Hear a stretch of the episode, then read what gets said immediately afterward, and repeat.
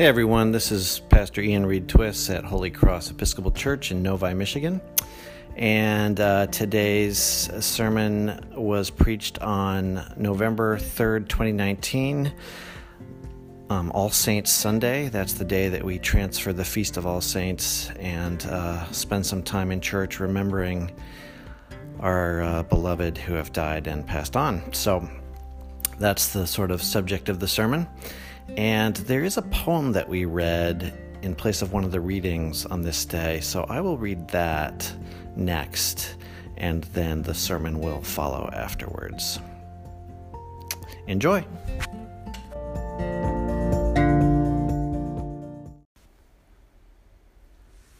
On the Death of the Beloved, a reading by John O'Donohue.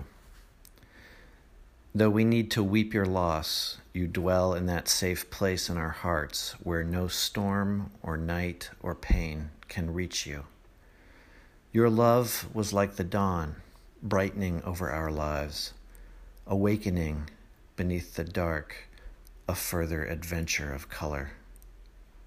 The sound of your voice found for us a new music that brightened everything. Whatever you enfolded in your gaze quickened in the joy of its being. You placed smiles like flowers on the altar of the heart.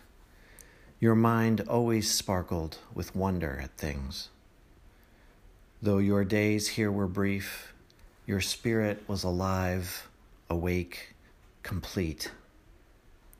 We looked toward each other no longer from the old distance of our names. Now you dwell inside the rhythm of breath, as close to us as we are to ourselves. Though we cannot see you with outward eyes, we know our soul's gaze is upon your face, smiling back at us from within everything to which we bring our best refinement.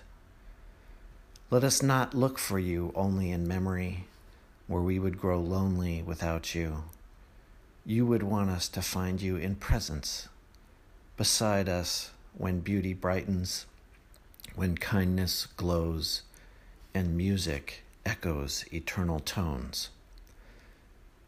When orchids brighten the earth, darkest winter has turned to spring. May this dark grief flower with hope in every heart that loves you. May you continue to inspire us to enter each day with a generous heart, to serve the call of courage and love until we see your beautiful face again in that land where there is no more separation, where all tears will be wiped from our mind, and where we will never lose you again. The father of a friend of mine died of Alzheimer's disease a while back and now my friend, I'll call her Zoe, is pitching and rolling in that ocean of grief whose tug on us may eventually soften but never fully lets go. She had a deep, loving relationship with her dad. He was one of the sweetest men she'd ever known. When I learned of his death, I remembered a story that she had told me some weeks before. Evidently, her father had always been the kind of person who took notes and made lists. But as the fog of confusion wrapped him in its arms, his notes grew, grew uh, more prosaic. They became a way for him to name and document to himself what he was doing moment by moment. November 23rd, 9:30 a.m. I'm paying my electric bill. May 5th, 8:15 p.m. Zoe has come for dinner. She made quiche. And every once in a while, Zoe told me, her father would write, I am here. That's it. Just, I am here. The statement captures the spirit of All Saints' Day, this day when the church remembers those who were here once and proclaims that in some mysterious way they still are. Now, this is true in a lot of senses. Physically, of course, our parents and ancestors still are here in our bones and our genes.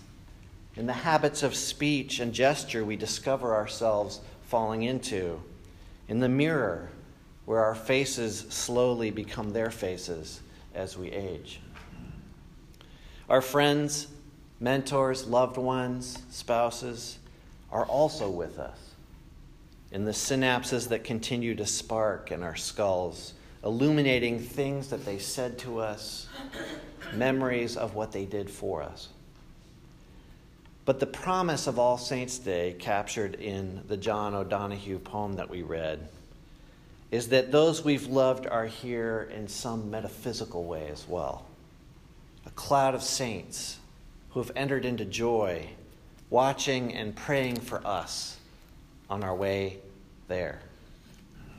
I always think of the cloud of witnesses passage in Hebrews 12, which is oddly never assigned on All Saints' Day by the lectionary.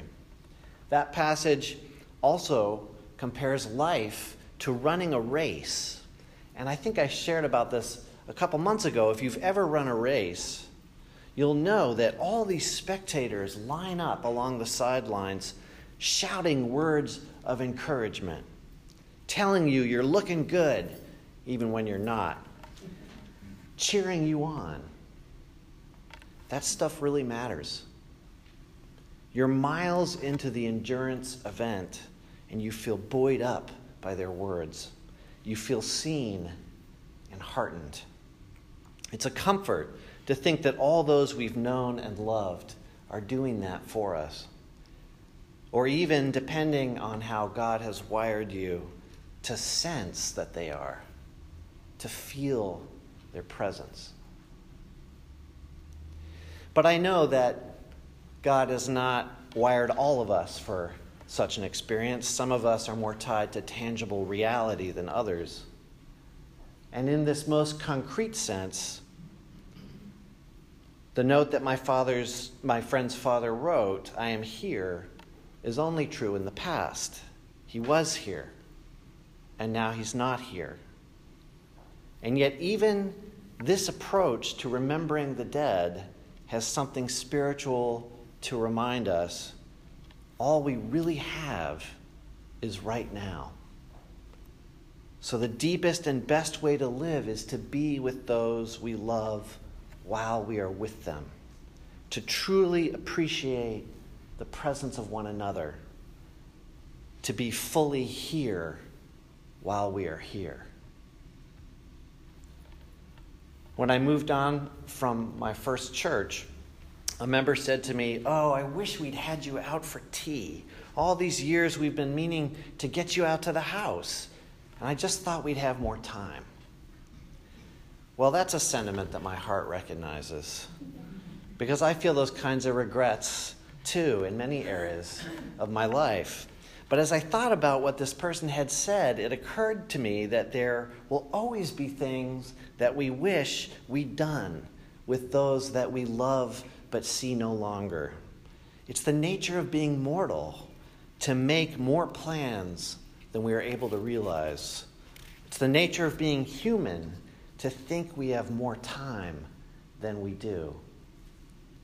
So maybe the deeper priority is to try and appreciate more fully the time that we do spend in each other's presence. Not necessarily to fill our calendars with more social engagements, but to be truly present, whoever we are with. Since all we really have is the moment we are in, our wisest path is to live as fully in that moment as we can, even when that moment delivers sorrow and suffering alongside the beauty. A couple of years ago, I got a call from a home hospice nurse about a man I'd never met who was entering into the final stage of dying. He'd been an Episcopalian, albeit a lapsed one, for many years. And even though the hospice chaplain had come out and tended to him and his family, his wife and adult daughter wanted an Episcopal priest to come and pray. Well, it was a crazy week. But I knew better than to turn down a cry from the wilderness like that. So I went out. They led me to his bedroom where he was dozing in a haze of morphine. One of the striking privileges of wearing a collar is getting invited into these intimate moments in people's lives by anyone, let alone total strangers. His face was gray, his lips gaped open for air. Opera arias on the CD player floated about us. He whispered his assent to my prayers, so I laid my hands on him and anointed him with oil and spoke to God as best as I could, grateful for the eloquent prayers that our tradition provides for times when we are at a loss for words. And then I was as I was getting ready to leave, his wife said something to me that I will not soon forget. He always told me he loved me, she said. I always knew that he loved me. I could see that she meant it. I could see that whatever regrets she may have had, his not being there, truly there in the living moment with her in their life, was not one of them. I always knew he loved me. May the same be said of you and me when the All Saints' Day rolls around on which the church remembers us. Amen.